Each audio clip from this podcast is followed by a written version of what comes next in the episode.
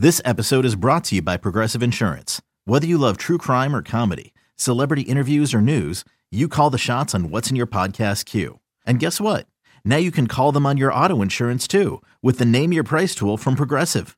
It works just the way it sounds. You tell Progressive how much you want to pay for car insurance, and they'll show you coverage options that fit your budget.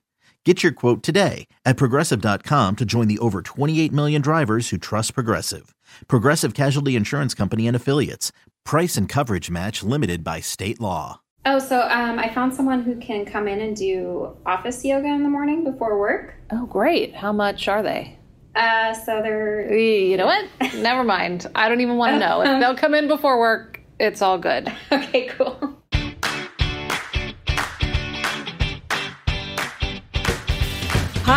Welcome to Happier in Hollywood, a podcast about how to be happier, healthier, saner, more creative, more successful, and more productive in a backbiting, superficial, chaotic, unpredictable, fundamentally insane world.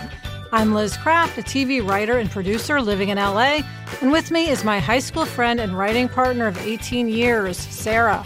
That's me, Sarah Fain. On this podcast, we talk about being writers in Hollywood, how we balance a career and friendship, and how to survive the war of attrition that is life in Los Angeles. Today, we'll talk about dressing like a boss. What does it mean? And is it a goal we can achieve? it's debatable. Then we're going to check in with our former assistant, Brooke Turner. Brooke left the nest about a year ago, and she may be flying back. Yes. And we're going to answer a listener question about mom guilt. And then we have a shop like a boss Hollywood hack. But first, Sarah, you have an update. Yes, it's it's really more of a thank you than an update, I guess. Um, in episode 53, I talked about the recent death of my father, and I've heard from so many of you um, on Facebook messages and on our Facebook group and Instagram and email, and I just want to thank you um, all of you for reaching out. So many people have shared their own experiences of loss, and you know, it sucks, but it does help um, to hear from people who have been through this and um, and you know are coming out the other side. And it, it's definitely heartening to know that it gets better. So I just wanted to say thank you to all of you. Yes, our listeners are pretty awesome and extremely thoughtful. Yes, they are. Words. Yes. Okay, Sarah, on a totally different note, let's dive into our segment from the treadmill desks of, in which we discuss what's most pressing in our work psyches. And today it's dressing like a boss. Yes. Now, we've been bosses for a long time. You know, often we're just the boss of our assistants. Yes. Um, but when we're running a show, we're the boss of a whole production. And now we're running the fix, and it's time to put our big boss hats on. But do we actually have to dress like a boss? This, as you know, is something that I struggle with mightily. Yes. I want to wear sweats and a hoodie Yeah. every day. And we work in TV, so I can. Right. Nobody's going to tell me not to. Yeah. Even when we're running a show, I can show up in sweats, a t shirt, and sneakers. Um, and nobody's going to say a word about it. It's but totally I fine. always have the desire to up my game. Yes. Um, and we started talking about this because we found out that Barbara Hall, who is a bit of a legend in this business. Yes, if you don't know, Barbara Hall is the creator of the CBS show Madam Secretary. She also created Judging Amy and Joan of Arcadia. And she um, consulted on the first show we created, Women's Murder Club, and she always looks amazing. Amazing. Um, and so what happened is we found out from a writer who used to work with Barbara that Barbara decided many years ago to always dress like she was going to be called up to a meeting with the network. Yes. This rocked my world. Oh, yeah. I mean, as soon as we heard that, we were like, oh my God. It's like, because it's not that Barbara literally probably thought I'm going to be called up to the network. No, certainly Although- not. That happens very infrequently. yes. If that was your concern, you could just keep a change of clothes at the office. right. Um, I think it was really that she wanted to, I mean, this is me speculating, that she wanted to own being the boss. Yes. And there is this notion that if you're in authority, you should look like you're an authority figure. Right. Um, and that people will respect you more if you um, own that. Right. So, Lord, what does that mean for us? I mean, it just makes me feel exhausted, honestly. Yeah. To think about wearing an outfit every day. Yes, even though I know that uh, that you're right and that how you present yourself is important and that in order to be treated fully like the boss, it's better to look that way. Didn't Hitchcock wear suits every day on set? Yeah, and we've known other directors who wear ties every day. Well, you know, Gretchen and I, um, my co host of Happier with Gretchen Rubin, we did a 30 day dress challenge where we both made ourselves wear actual clothes. Mm-hmm. Or no, it was our 30 day real clothes challenge where we each wore real wore real clothes every day. Mm-hmm. And I mean, one downside is I found that I used the treadmill desk a lot less. Yes. Because I was wearing different shoes that weren't as comfortable for walking. Right. So that's one of the major issues. And we are talking about um, getting a treadmill desk and maybe even an elliptical, depending on the space that we have um, for our writer's room. Yes. So that people don't have to be totally sedentary all day. Yes. Um, so if we're having those, you know, we and everybody else is going to need to be in clothes that make sense. Yeah, I, what I think I might do is really up my flats game. So mm. up my Mm. sneakers to be real fashion sneakers. Mm-hmm. Um, you know, when I was with you in New York, I bought some um, espadrilles that were quite fancy, Very comfortable. fancy. Yes. Um, and so maybe that's the way in where Mhm. I can sort of split the difference. yeah, I was thinking maybe for me it means black jeans, Oh, you're just going to wear black jeans. like verging on black pants. Mm-hmm. Interesting. well, you look a lot nicer than I do on a daily basis. I, I mean, I would say it's a matter of degrees. Well, it's you certainly look better than I do. I don't usually wear sweats, but I wear jeans like all the time. Um, I used to wear skirts more, but I've really transitioned into jeans. So I think if like I wear black jeans and yeah, like nice sneakers or nicer shoes, Mhm. that might be my version of dressing boss. like a boss. yeah. Because do you think that it diminishes us to people? I think it does. I think it's hard because in TV, this is really how writers dress, and there's an expectation that writers dress this way. But I also think that if we upped our game, it would be easier for people to see us as authority figures. I think often something that happens with us because we're a team Mm. is that our like level of authority gets diluted Mm, somehow because Yeah. it's like no one knows which one of us to take seriously or something. Yeah, and it's like, yeah. how about take both of us seriously? But I do think maybe for us, if we elevated, you know, it would be good. yeah, because what I think it does, I do think dressing like Barbara Hall fabulously. Yeah. Um, it's like you seem more like the owner of a business as opposed to a TV writer, and Right. a business owner gets sort of more respect than a TV writer. Yeah. And I think that's the difference. And so we want to be the bosses of our, uh, you know, of our entrepreneurial pursuits. Right. We're not just TV writers. We're beyond that. Let's not forget, expand is our word of the year. Expand. So I do think if we dressed incredibly well, it would have an intangible impact Yeah. on our lives. Yeah. So I don't know. This is going to be an ongoing conversation. Yeah. Well, there's there's also, you know, does this extend to hair? Is Oh, it does it go gosh. just beyond wardrobe and into hair Hair is major. and I- makeup? Ooh. Yes. I will tell you, I just bought a wand, like a hair wand that helps me extend my blowouts. So if I do get a blowout, I can keep it going for like four days. Oh, that's good. So we'll see how my hair game is. It might start off strong, and then as the season progresses, like it'll be back to not showering for a week, wearing sweats. Maybe we should make a pact for the first month. Okay. Like like your real clothes challenge. yes. The first month we'll we'll try it we'll out. dress like bosses. Yes. Okay. Do you have any tricks for dressing like a boss? Send us your thoughts. We want to know how to do this. Email us or send a voice memo to happierinhollywood at gmail.com. And now it is time for our segment from the outer office. Today, we are checking in with the former resident of our outer office, um, our former assistant, Brooke Turner. Brooke, welcome. Welcome. Hi, how are you? We're so good, as you know, because you were working with us for, was it two years or three years when we were trying to get a show on the air? We finally accomplished that goal. Yeah. Yeah. So exciting. Yes. But this isn't about us, it's about you. We promised our listeners when you left that we would check in with you. So we have to start off by asking, what have you been up to? what have I been up to? Loaded question. Um, Not meant to be. I have been. I've been writing. Um, I started working on a new show, not as a writer, but as a writer's assistant and script coordinator. It was a show for OWN. What's and it I just called? wrapped that up. It's called Love Is. And what's it about? It's a romantic comedy, but more romantic. It's a love story about Mara and Salim Akil. So it's their real life Oh. love story. Oh, fun. Yeah.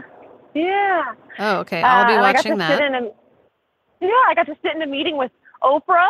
Whoa. That was pretty cool. Was she everything that you imagined she would be? Um, Oprah was everything that I imagined she'd be, and we sang songs with her. It was really great. It was for the table read, and I was super starstruck, even though I'm not often. and someone in the meeting wore an Oprah for President T-shirt that they'd made. Oh, that's So that was awesome. That's fantastic. yeah, it was really cool. So, Brooke, uh, have you learned any key lessons since you left us? Um, key lessons. I've learned a ton.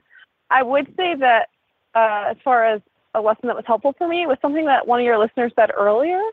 And uh, this is before when I was still working for you guys. And she said that the antidote to anxiety is action. Mm. And I legitimately used that all through the course of this last year and everything I did um, because I would find myself getting a little restless or anxious. And I would just like, okay, what do you need to get done? And just take one small step. So a lot of it was, you know, if I felt like I was working on a new script and I was feeling really anxious about it or was taking on a new job and felt really anxious about the new responsibilities, I would just try to like break it down into small pieces and just do something. Oh, and that that's helped. that's great. I think that's your mantra, Brooke. The antidote Yeah. to anxiety is action. We'll yes, I don't remember, who that. said it, but they are genius. Yes. Now, you're traveling right now. It seems like you've done a lot of traveling since we last saw you. Yes, I have. I was I just left Dallas because I was helping my cousin move into her new house. She her husband she and her husband just bought a house and they have a new baby.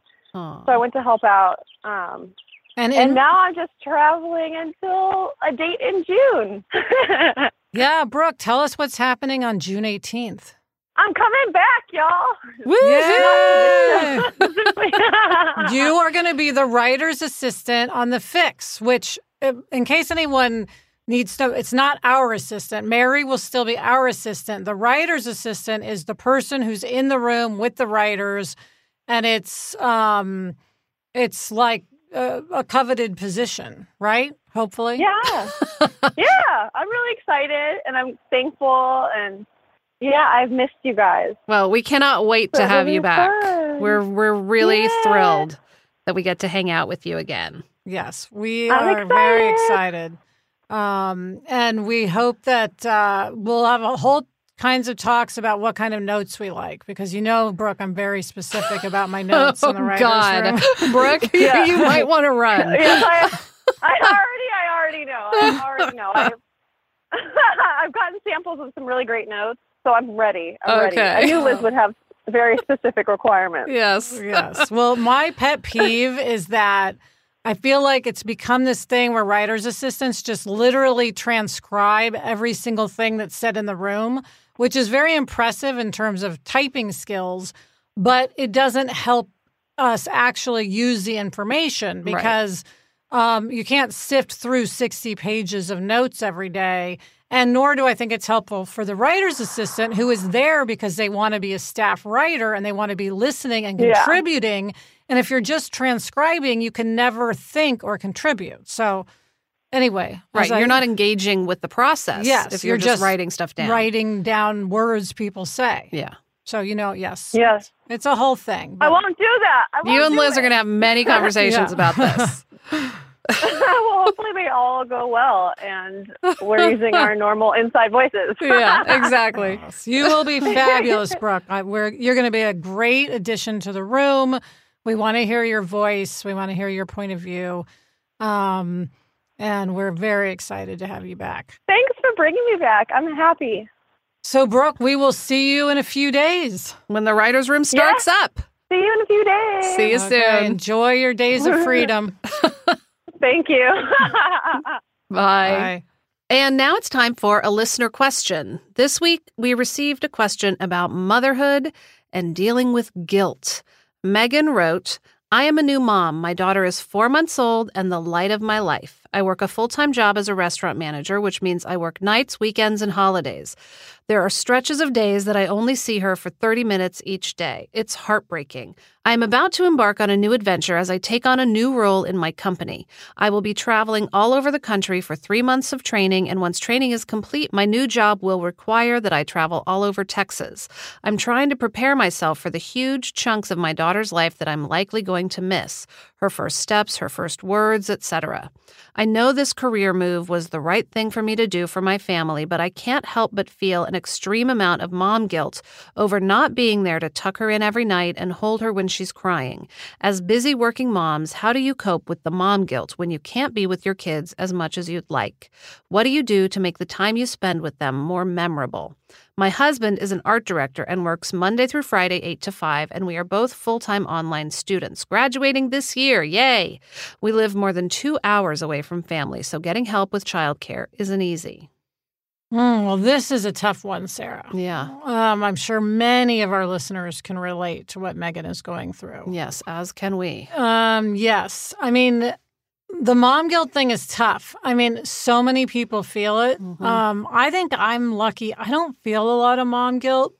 Um, partially, I think it's because early on, when I was going back to work after I had Jack, I talked to my mom about it, and she was like, "Oh, you're it's fine. Don't worry about it. You Mhm. don't need to feel guilty." And the thing is, she had been there with me like every single day. She was a stay-at-home mom, and so I was like, "Okay, well." if my mom, who's a stay at home mom, is saying it's fine not to be a stay at home mom, then I'm just not going to worry about it. Yeah. But you know, I really care about my mom's opinion. yes. So your mom released She you. released me of the mom guilt. Yes. Which doesn't mean I don't have a longing to be with him at times, but I really don't feel guilty about it. Right. And I feel like, you know, my whole thing is about choicefulness. Hmm. And we make choices.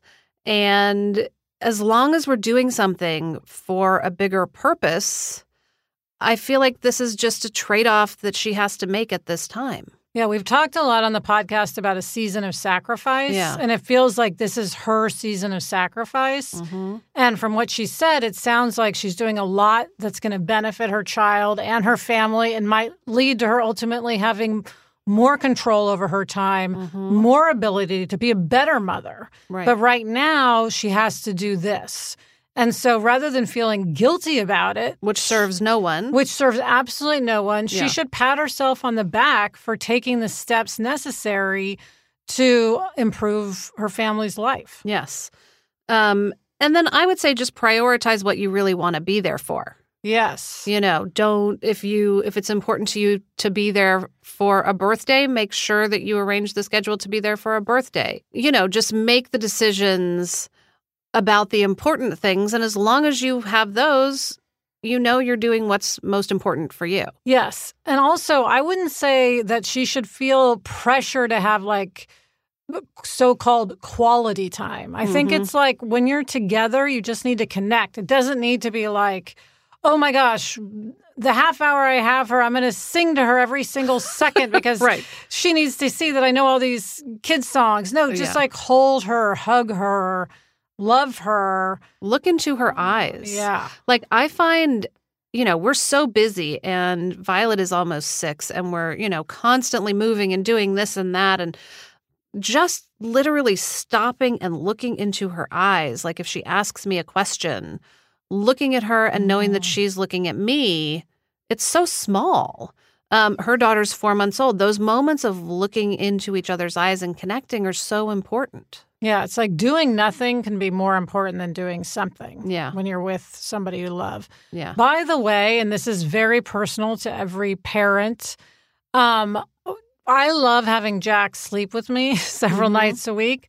And that helps me just selfishly. I love being connected to him. During the night, I feel like it's just more time spent together, even though we're asleep. Now, Megan may not be able to sleep with a four month old. She may not believe in that. So I don't tell anyone they should do that. But I just decided, you know what? The day is going to come when he never wants to sleep in the same bed with me again. So as long as he does, if he wants to, he can because I love it. See, and please don't judge me for this, but I can't stand sleeping with Violet. Um, Well, she like yeah, she sideways she sleeps. sideways sleeps and she lean, lays on me, and I, it's just awful. I totally agree with you that, like, there are times if, for example, I've been out of town when I'll tell her she can Mhm. fall asleep in my bed so that she can, you know, sleep with me for a night. It it is a great way to like connect and have like cuddly snuggle time. I just don't love it. Yeah. Anyway, Megan, we are here to tell you you're doing an amazing job. Yes. You're an amazing mother. Um, if you need to cry, cry, but just know that you are doing the best you can. And we're proud of you. And it won't always be like this. It really won't. Okay, listeners, how do you deal with mom or dad guilt? Shoot us an email or voice memo at happierinhollywood at gmail.com. Next up, we have a Hollywood hack that makes shopping easier. But first, a word from our sponsor. Liz, there is nothing I love more than having a delicious meal that I didn't have to cook, which is why I have been getting no prep, no mess meals from Factor.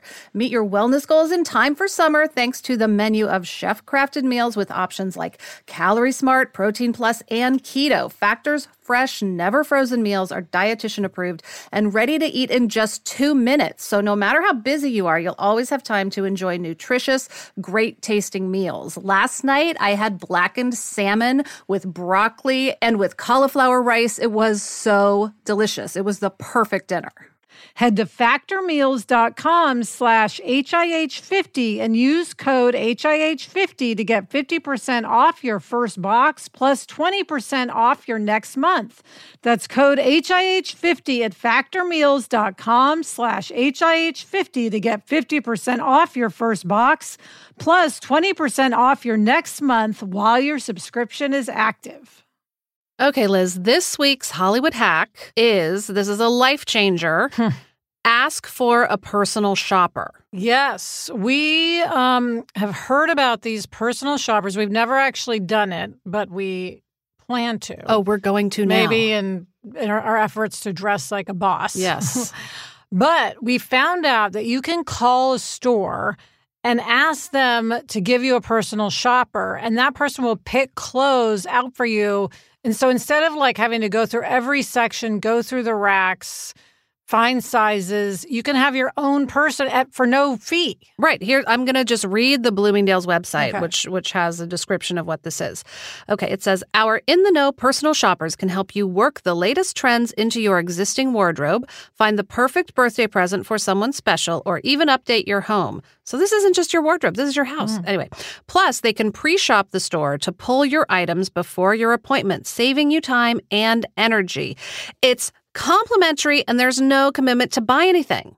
Yeah, and this isn't just Bloomingdale's. Our No. friend Corrine called to set up an appointment with a personal shopper at Saks, and she warned them she didn't want to spend a ton of money, and they said that's fine. You don't have to spend a ton of money. I mean, why are we not all doing this every time we need to go shopping? I know it's insane because a, like a good salesperson can really help, yeah. and the idea that someone would have pre-selected items, oh my god. Yeah. And like, we don't have a lot of time to shop. And like, I just keep thinking if there was a person who I did this with regularly, a personal Mm, shopper who would then like get to know what I like, I mean, how much time could you save? Yeah, plus yeah, it's just so um morale killing to try on clothes that don't Yeah. work for you. So if it's someone who starts to get an idea of what's going to look good and what's going to like feel good on you, Yeah. that also is just so much more of a happiness boost. Right.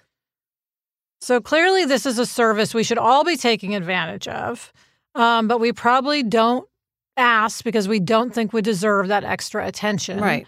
But we do. We do. And you do. Everybody deserves it. Let's do this. Yes, we all deserve a little celebrity treatment and we Yeah. can have it. Yes. So next time you're going shopping, get a personal shopper, damn it. and that's it for this episode of Happier in Hollywood. Email us or send us a voice memo at happierinhollywood at gmail.com. Thanks for listening and please subscribe if you haven't already. A special thanks to our former assistant, Brooke, for joining us today. Thanks to our producer, the amazing Chuck Reed from Sankola Sound. And thanks to the awesome ad team at Panoply. Thank you to our assistant, Mary Merkins, for helping us juggle the insanity that is our lives. And as always, thank you to Gretchen Rubin. Happier in Hollywood is part of the Onward Project. Get in touch. I'm on Instagram at Liz Craft, and Sarah is at S. Fain. We also have a Facebook group. Search for Happier in Hollywood on Facebook to join the conversation. Until next week, I'm Sarah Fain. And I'm Liz Craft. Thanks for joining us. It's a fun job. And we enjoy it.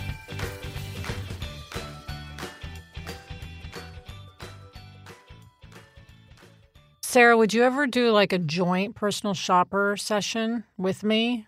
Oh, that's a good idea for our for our month. Yeah, of dressing our, like bosses. Yeah, like then we can look at the outfits and be yeah. like, yeah, that looks good. Uh, maybe not.